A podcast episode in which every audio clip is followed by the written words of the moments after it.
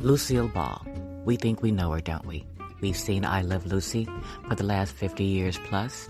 We know Lucy, we know Desi, we know their children, but there's a lot we don't know yet. So let's learn it together.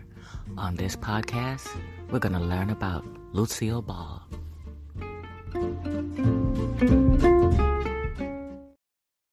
Families have a lot going on. Let OLLY help manage the mental load with new cognitive help supplements for everyone four and up, like delicious Lolly Focus Pops or Lolly Mellow Pops for kids. And for parents, try three new Brainy Chews to help you focus, chill out, or get energized. Find these cognitive health buddies for the whole fam at olly.com. That's O L L Y.com. These statements have not been evaluated by the Food and Drug Administration. This product is not intended to diagnose, treat, cure, or prevent any disease.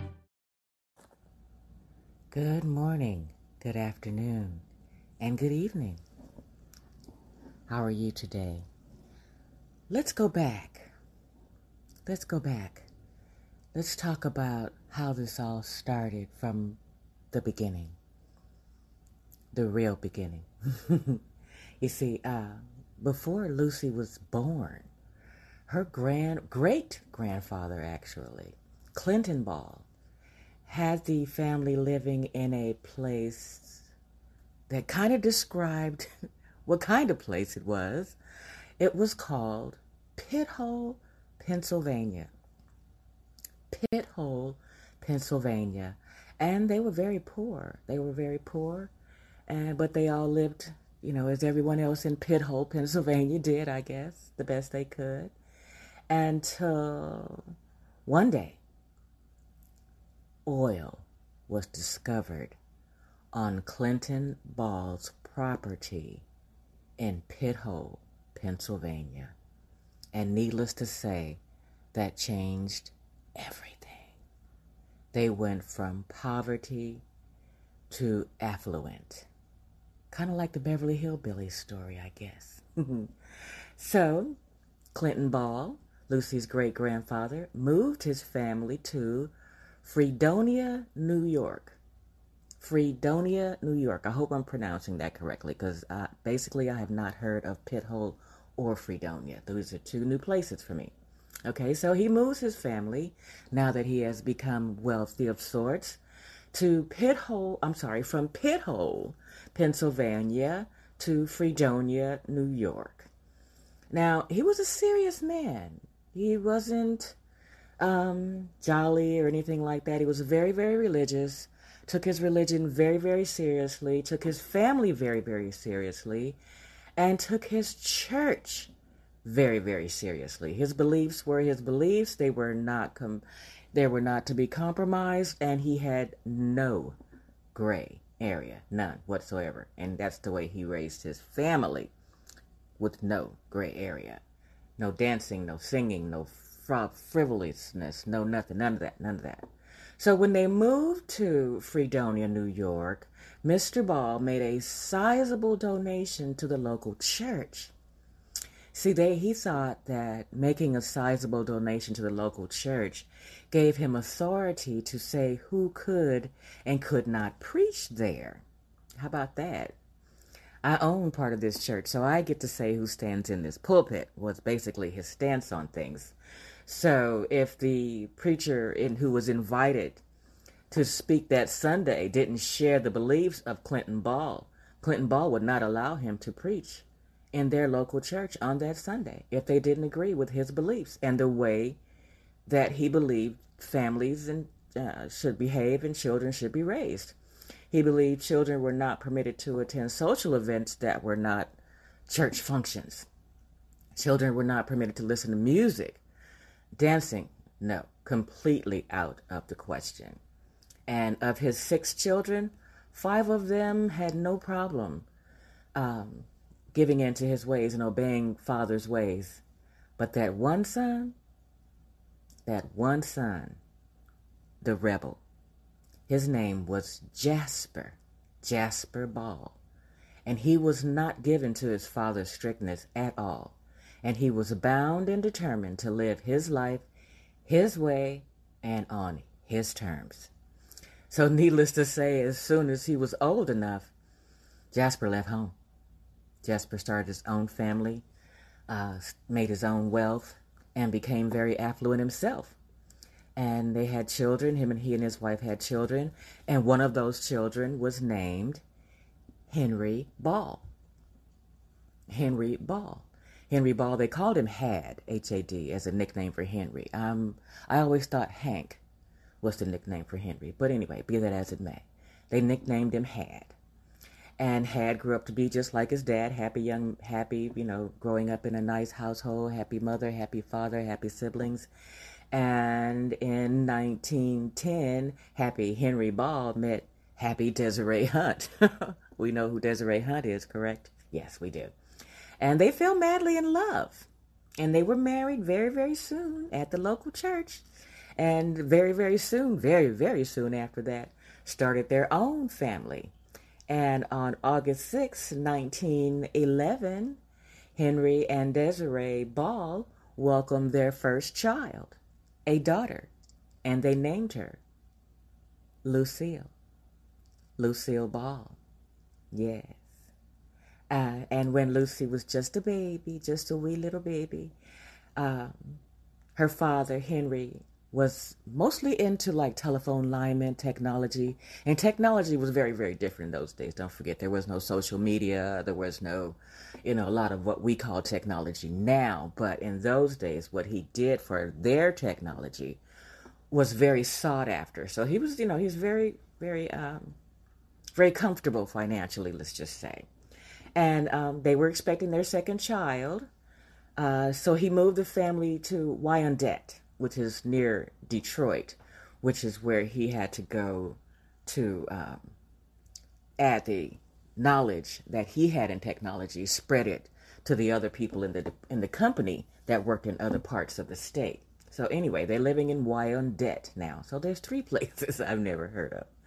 Uh, things are going well. The family has you know a nice home, nice little baby girl they love to death, little Lucille and mommy's expecting their second child any minute. Everything was great.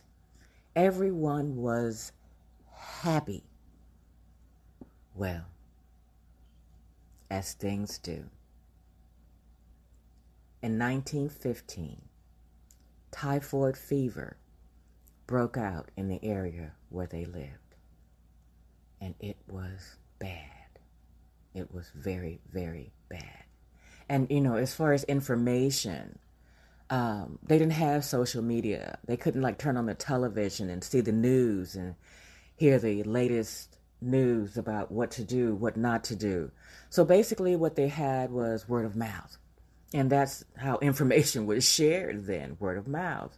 In 1915 you didn't you, you couldn't go to google you know there was no facebook there was no cbs nbc Fox. well i'm not anyway um, information was given by word of mouth primarily. And what people were told in order to deal with and avoid typhoid fever, the instructions were this boil all water before using, boil all water before ingesting, avoid dairy foods.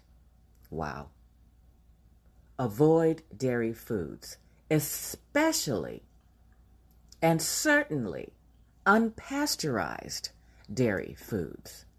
Now, I'm not sure about how far pasteurization had gone by 1915, but I'm sure there was probably just as much unpasteurized dairy as there was pasteurized. What I don't know is how they knew the difference.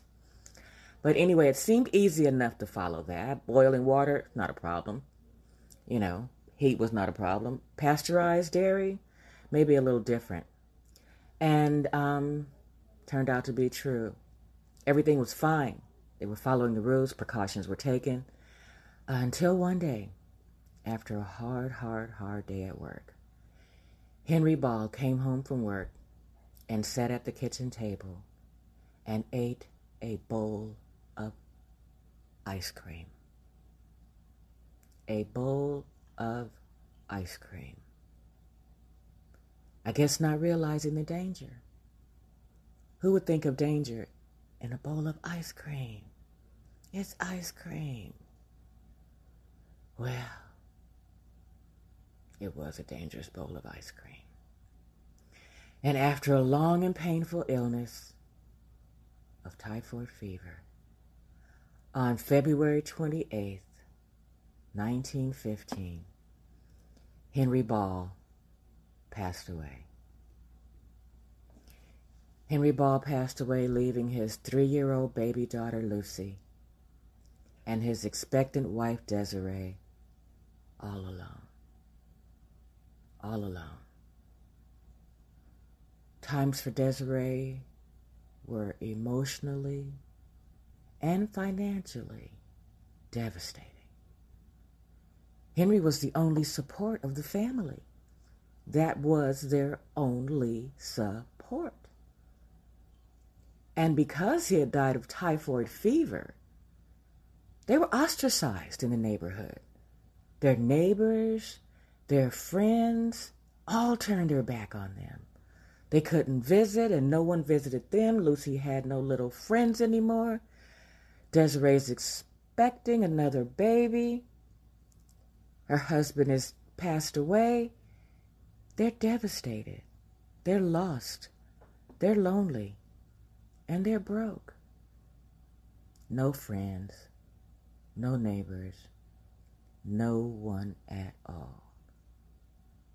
Except the grocery man at the local grocery store. He had pity on the expectant mother and her little baby girl and what they were going through. He knew them before all this happened, and they were great people. They were kind people. So he couldn't turn his back on them. And he welcomed Desiree and little Lucy into his store, and he would give them things. And recognizing the spirit in little Lucille, little Lucille would perform at the grocery store. yes, three year old little Lucille would jump up on the grocery store counter and perform for the shoppers to get pennies. And her performance was this the happy frog. She would jump up on the counter and hop up and down and creep like a frog. And the customers would give her pennies, and the shoppers would give her accolades and claps and cheers and laughs, and she loved it. She reveled in it. So Lucille Ball's first performance at the age of three was the Happy Frog. you heard it here. well, for poor Desiree, things weren't getting any better. Thank God for the grocery store man, you know, because everyone needs someone. And having a baby on the way, a little girl, no money, a husband's passed away. Desiree ended up moving in with her parents. She took her little daughter in tow and they moved in with her parents. Because she was still, she's very depressed and she wasn't sure she was going to be able to, you know, keep things together. So they moved in with her mother, Florabelle, and her father, Fred. The name Florabelle sound familiar to you? It should. Remember the movie Stone Pillow starring Lucille Ball? The character Lucy played in the movie Stone Pillow was named dun, dun, dun, dun, Florabelle. Exactly. Lucy named that character after her grandmother. Yes. And Lucy was happy. She was great. She was great. She loved living with her grandparents because Grandpa Fred doted on Lucy. She got plenty of attention and it was just great. She was the only child, the only baby. Mommy was a little sad, but Grandma and Grandpa just made life all happy again. Well, July 15th, 1915, changed everything for little Lucy. She was no longer the only child. She was no longer the one getting all the attention. Her baby brother, Frederick, was born. Yes, welcome in baby brother Frederick, Fred, as they called him. And Lucy didn't like that. She didn't mind having a baby brother, but why is he getting all the attention I used to get?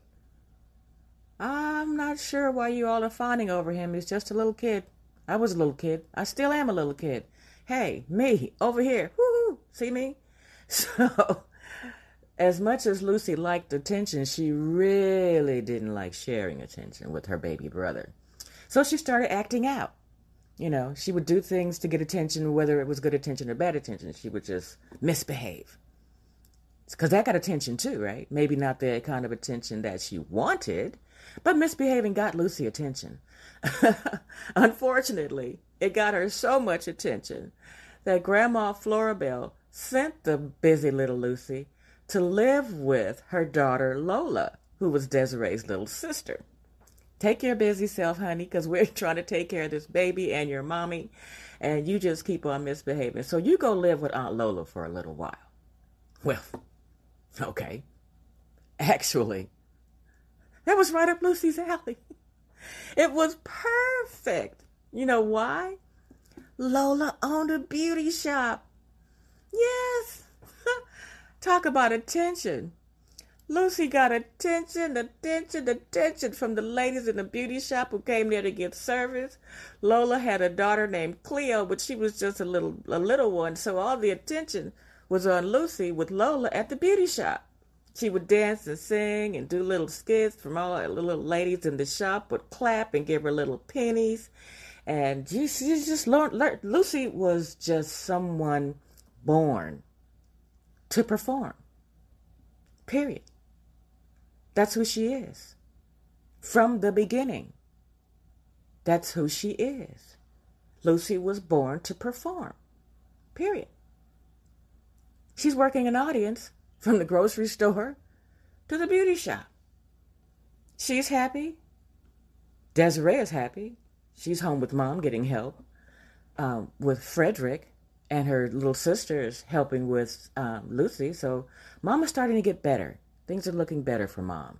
So she, you know, she gets she gets back on the road. She gets back out of the house rather, and she found work in Jamestown uh, at the assembly line. World War One had began, so uh, work was a little more prevalent by then.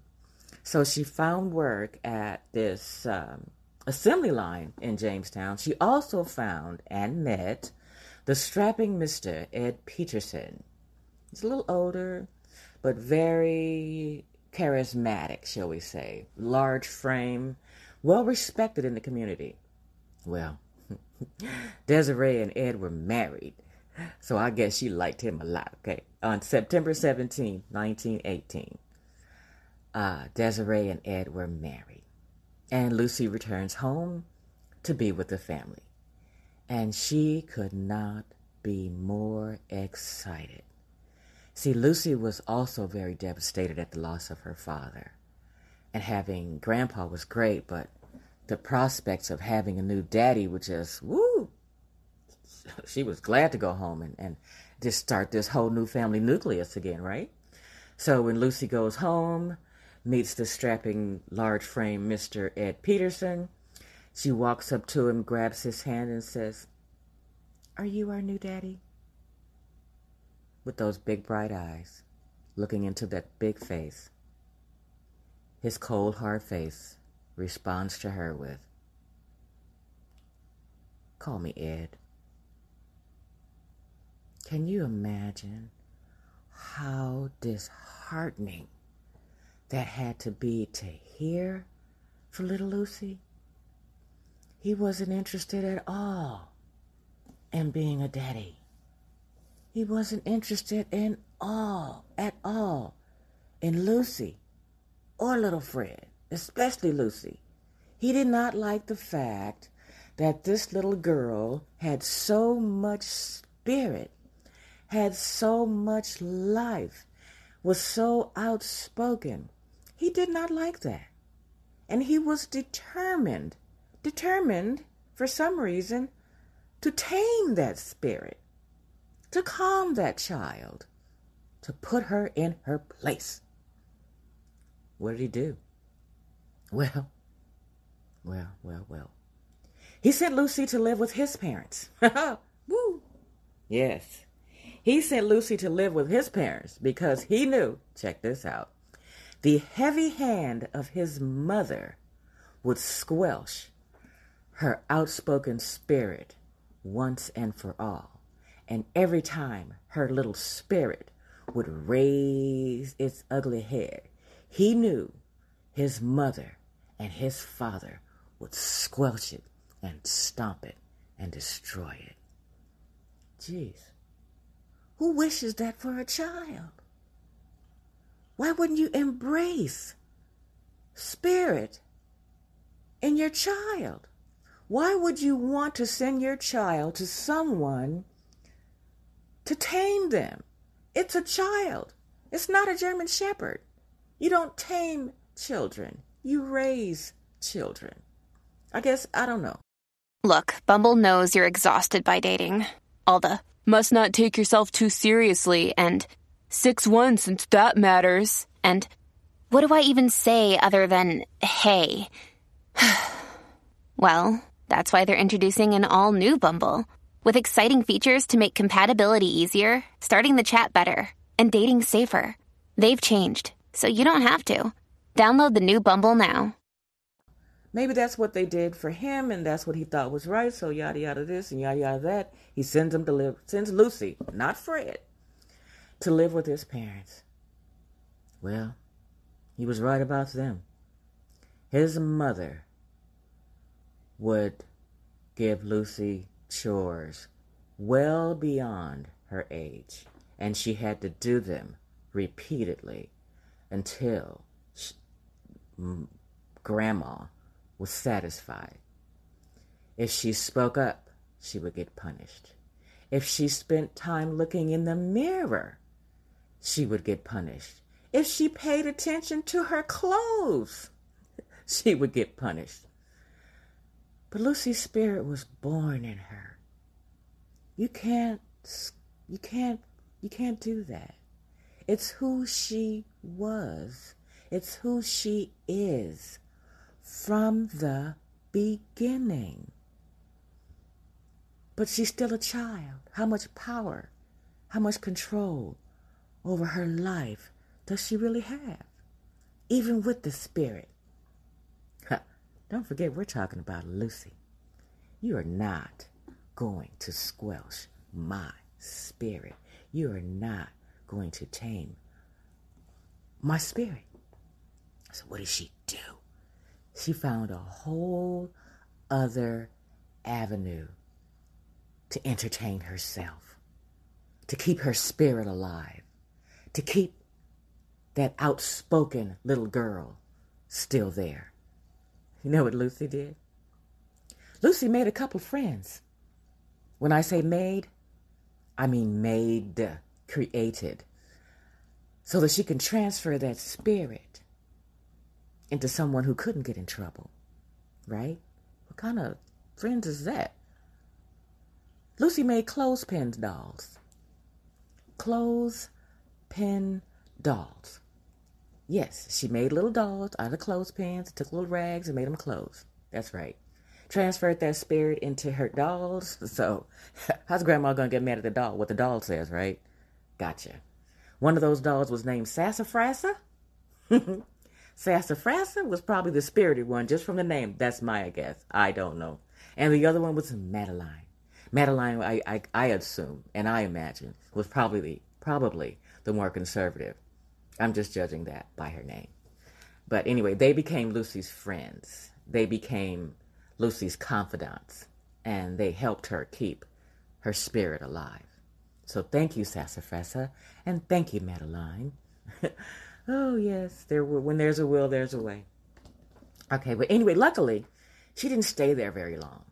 Probably seemed long, but she didn't stay there very long. Lucy soon returned home to be with her family. The family is reunited. Grandpa Fred, Grandma Florabelle, Mommy, and Fred, Ed.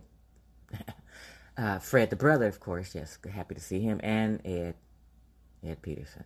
But anyway, we're all under one roof now. We're one big happy family. And guess who's moving in? Yes, it's Aunt Lola and her daughter Cleo. So we are all under one roof.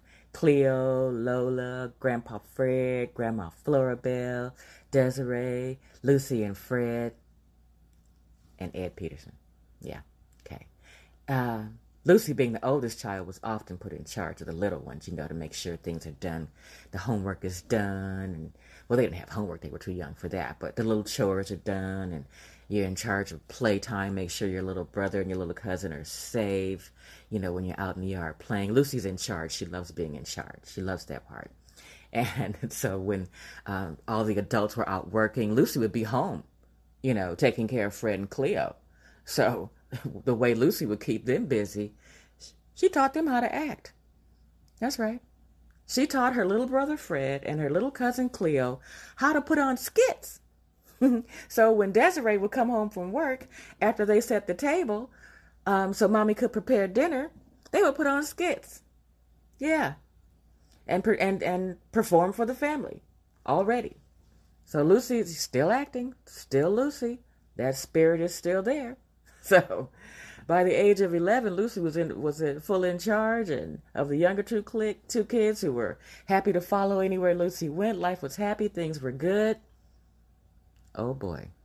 There's that word again. Good. What happened this time? Okay. Grandma Florabelle passes away. Devastation hits the family again. And even though Lucy feels like a big girl, you know, being in charge and all that, her mom really doesn't think that she and the other two children should attend the funeral. She actually believes that um, it's a little too devastating. Lucy's been through enough, for one thing, with losing her father. Frederick wasn't born yet at that time. But she just instructs them to stay home and puts Lucy in charge of Frederick and Cleo, find something for you guys to do until we get home. Do not leave this house. Well, yeah, you, you guessed it. As soon as Lucy thought they were gone long enough, she grabbed Fred and Cleo by the hand and off to the funeral she went. Lucy was not about to miss an opportunity to pay respects to the grandma she loved so, so, so very much. So they snuck out of the house, found a processional, and joined it. There was nothing Desiree could say because she knew. She knew Lucy. She knew her daughter. She probably wasn't surprised at all to look up and see Lucy and Frederick and little Cleo standing in the processional with all the other adults. So, you know, what are you going to do? We go home, we make the best of it enter prohibition as if it's not enough right now, right? Well, enter prohibition. And we all know what effect that had. Jobs were gone. People were losing everything. Everything. Even in the even in, you know, the small town where they lived, they still had tourism, you know. But with tourism gone, the hotels and the bars, uh, all the little jobs started to close. So people people re- were becoming really, really destitute and really, really depressed. And uh, it took effect on their family as well. Ed started to drink heavily, very, very heavily, which led to him coming home drunk, which led to arguments between him and Desiree and him and Grandpa Fred. You know, um, Grandpa Fred had troubles of his own because he was, you know, after losing his wife, Florabelle, he become became not just depressed and agitated depressed. He became hostile almost. He would go to work, and at that time he worked for the Crescent Tool Company. He would go to work and, you know, try to rally the other workers to strike. And you know this this worried the daylights out of Desiree because if if if Grandpa Fred loses his job, we're already like doing badly right now. If you go here and and agitate these workers to strike, you're going to lose your job, which means loss of even more income. So actually, Desiree started to suffer from migraines, really, really bad. Between Ed coming home drunk, Dad out starting riots and trying to agitate the workers, possibly in, in danger of losing his job. Desiree took to migraines really, really bad and really, really often and began to spend more and more time in bed, which made Lucy very unhappy. That happy home is gone already. Mom's in bed all the time. Ed, who I don't like anyway, is causing problems. Grandpa's out there just carrying on. So, what did Lucy do to deal with the dysfunctions of home? Stop going home. she started staying out. Started staying out. After school, she'd just do anything. She became a rebel. Sound familiar? Like Grandpa Jasper. Remember Grandpa Jasper, Clinton Ball's son? Jasper Ball, Lucy's grandpa, Henry's daddy. Lucy became a rebel too, but a different kind of rebel. Lucy started, sheesh, anything that was exciting, she would do it. She would take dares from the other kids at school. If there was a car going down the street, they would dare her to jump on the bumper and hold on long as she could. She did it. Uh, she would take her skates and skate across the freshly waxed gym gymnasium floor. She'd do it. She would fight with girls who, you know, made fun of her, you know, or teased her about her clothes. She'd fight with boys. She didn't care. She'd fight. You make fun of me, and she would fight. Lucy got so upset with one of her teachers. Oh my God. This was, I was shocked to hear this. Lucy got so upset with one of her teachers, I guess who ridiculed her too much, or I don't know what she was doing. But Lucy got so mad, she threw a typewriter at the teacher. Picture this Phew. typewriter. Lucy, no, I cannot see. I know she's spirited. We all know she's spirited. But I think this demonstrates what effect the dysfunction at home had driven her to. She had been through so much from the beginning losing her father at three years old, then being sent to live with Ed's parents, who were just total opposite of her own parents. You know, being told to call me Ed, not Daddy, devastation again. You know, then being brought home, you know, after living with them, thinking things are going to be great. Prohibition hits, grandma passes. You know, it's a lot.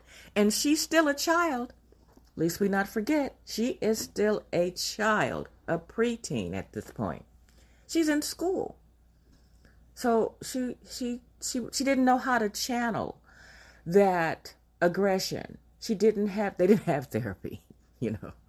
And in those days, things that happened at home, you didn't tell out in the street. What happened at home stayed at home. Not like now. Good Lord. Everybody's living out loud. I don't, I, I don't live out loud, just so you know. But, you know, this kind of trouble, even, even Lucy had to take a seat and, and, and, you know, pause and, and, and, you know, examine herself and what she had began to become she liked attention, yes, but fighting, skating across the floor, getting trouble in getting in trouble in school, hopping on the bumper of cars. That's that's not the kind of attention she wanted. She wanted the attention that came from performing. She wanted laughter. She wanted applause. She wanted smiles. She was Lucy from the beginning. So she reeled herself in. She wanted excitement not trouble. So she decided to do things differently.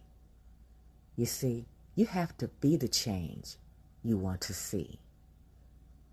So, let me see. Hmm, what should I do? I know I'm talented. I've been dancing on grocery store counters, performing in my aunt's beauty shop. It's what I love. Let's do that. So, good job, Lucy. Lucy got along with her friend Pauline Lopez, and I know I've heard that name before. Help me out, I Love Lucy fans. Is there an episode of I Love Lucy where Lucy Ricardo refers to someone as Pauline Lopez? There's a Lopez in one of those scripts. I have been trying to find it since I read this book about the early years. And I know I've heard, help me out. If it's something you've seen, tell me the episode. I'm going to keep looking so that hopefully I can find it by the time we talk again. But anyway, Lucy's friend, best friend in school at the time, was Pauline Lopez, and her other friend was Violet Robbins. So, Lucille Ball, Pauline Lopez, and Violet Robbins decided to create the all girl high school band. That is how Lucy decided to channel that energy from getting in trouble back to what to doing what she knew best and enjoyed most from the beginning. Yes. So, along with Lucille Ball on drums, Pauline Lopez and Violet Robbins, the Gloom Chasers Union Band was formed. Gloom Chasers means get rid of the gloomy, bust out the gloomy, bust out the gloomy. That's what they call it in Jamaica. Bust out the gloomy. The Gloom Chasers Union Band, starring Lucille Ball, Pauline Lopez, and Violet Robbins. They were so excited, you guys. They would perform for their friends at school. They would perform in the backyard at home. Problem being, none of them knew anything about music. All Lucy knew about the drums was if you hit them with a stick, they'll make some noise. Rhythm, not in this group's forte whatsoever, ever, ever. They were horrible. In their own words, they were horrible. They had fun, which is the whole key to this whole thing. They had fun. But a band that doesn't know music uh, will not be a band for long. But be not dismayed. We're talking about Lucille Ball here. Since the band didn't work it, the Gloom Chasers Union, short lived as it was, would be changed to an acting company. That's right. Lucille Ball took the Gloom Chasers Union from a band to a performance team, recruited more members, and they started putting on a play, which was Lucille Ball, directed by Lucille Ball, of course, and it was a rendition of Brandon Thomas' play called Charley's Aunt. And from there, things took off for the Lucille Ball that we all know now.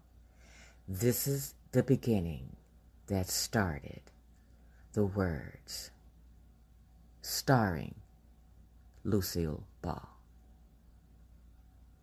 from the beginning.